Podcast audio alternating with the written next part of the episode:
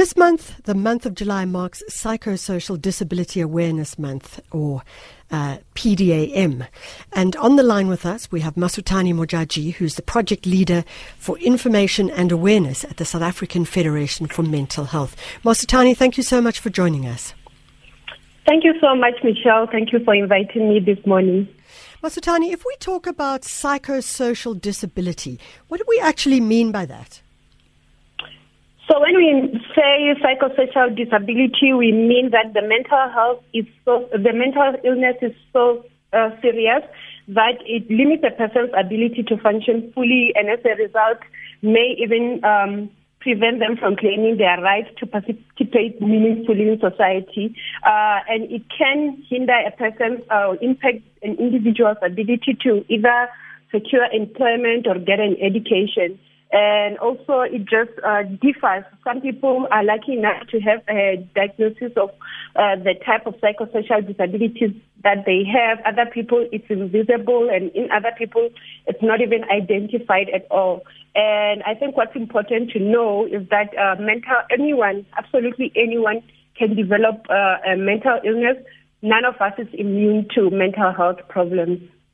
So, this month is, of course, um, Psychosocial Disability Awareness Month. What are yes. the plans to talk about it, engage in it, and support people who are suffering from pre existing mental health conditions? So, from our side of the South African Federation for Mental Health, we have seven um, we, we are working together with seven mental health societies that are across the country, and we this, we are celebrating this month, this this July Awareness Month under the theme "Mental Health for Everyone, Everywhere." Now and beyond COVID 19. And we are really just trying to have conversation about the impact the, uh, the, this global pandemic is going to have on the mental well being of everyone. I mean, we've launched a, a video, an animated video resource tool that will equip people with information on, on how to care for their mental well-being anywhere that they are and while they are staying safe. Uh, the video is available in five South African languages and it tells people how to cope with stress and anyone can download it from our uh, platform where it's available. And yeah, so, and we also just hosting uh, online webinars because, I mean, this pandemic has also just really uh, changed how we mark and commemorate important events such as this. We we had one in on Thursday where we were talk, we were just raising awareness on psychosocial disability, the risk factor with COVID nineteen as well. So people can also just uh, yeah see all these activities that we're going to be uh, hosting throughout the month of July. From uh, they can get details from our social media networks. Masutane, of course, this comes at a time where people are a lot of people are in lockdown, a lot of people are in lockdown alone, and may be feeling high levels of anxiety. Are you addressing that as well?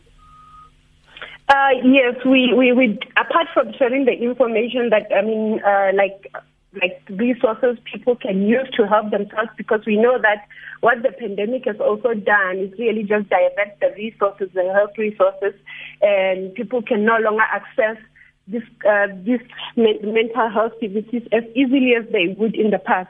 So we encourage people to look out for community-based NGOs that offer mental health services within their residential areas and visit them if they're able to. Or alternatively, people can get in touch with us and we can refer them to places where they can get community-based uh, NGOs where they can get mental health services and they can get in touch with us by emailing us at info at safmh.org or our weekday number, which is um, 011 781 1852. And then we'll be able to refer them to, to, to a community based NGOs that uh, offers mental health services wherever they are. Masutane Modjadji, who's the project leader and information and awareness person for SA Federation for Mental Health. And that website, once again, safmh.org, safmh.org, not just SAFM.